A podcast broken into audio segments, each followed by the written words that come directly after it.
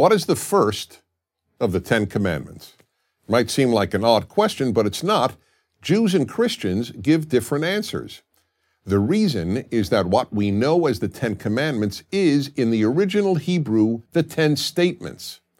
And since the Hebrew is the original, we begin with the first statement, which all religions agree is, I am the Lord your God who took you out of the land of Egypt, out of the house of bondage. This statement is so important that none of the other commandments make sense without it. First, it asserts that God is giving these commandments not Moses and not any other human being. Second, God is the one who delivered you from slavery. Again, no human being did this, not even Moses. Therefore, you have an obligation to me, God. And what is that obligation? That you live by the following nine commandments. This is the beginning of what is known as ethical monotheism the greatest world changing innovation of the Hebrew Bible. It means two things. Ethical monotheism means that the one God, that's monotheism, is the source of ethics, of morality.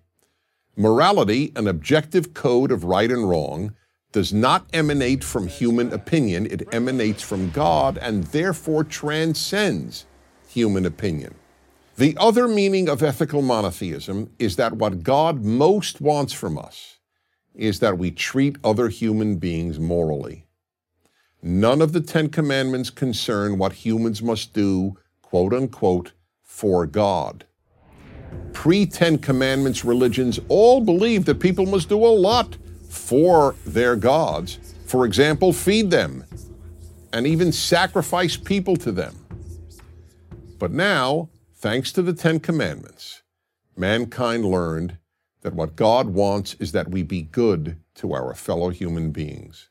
Even the commandments concerning not having false gods and not carrying God's name in vain are ultimately about morality. The thing we can do for God is to treat all his other children decently. Every parent can relate to this, parents, or at least healthy parents have indescribable joy when they see their children act lovingly toward one another, and indescribable pain when they see their children hurt one another.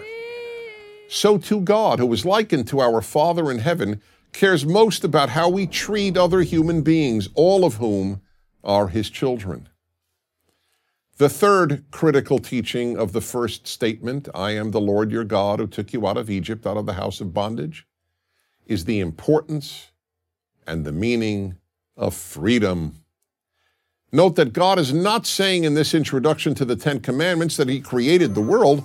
It surely would have made a lot of sense for God to introduce the Ten Commandments with this statement I am the Lord your God who created the world. That is, after all, pretty impressive and would make sense. I created the world, you better listen to me. But no. The one thing God declares is that He took the children of Israel out of slavery and into freedom. That's how much God hates slavery and how important God considers freedom. The founders of America based their entire view of America on this belief that God wants us to be free.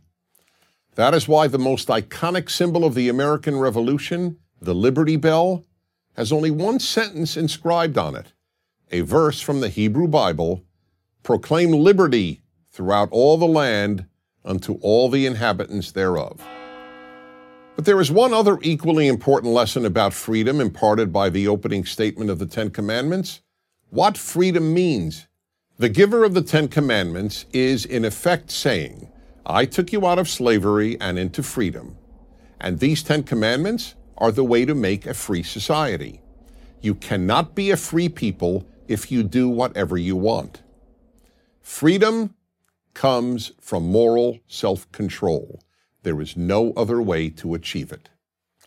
And fourth and finally, by telling us that he liberated the Hebrew slaves, God made clear that he cares deeply about human beings. It is impressive to create the world, but what most matters is not only that there is a creator, but that the creator cares about his creation. All of that is in the one statement with which the Ten Commandments begins. I'm Dennis Prager.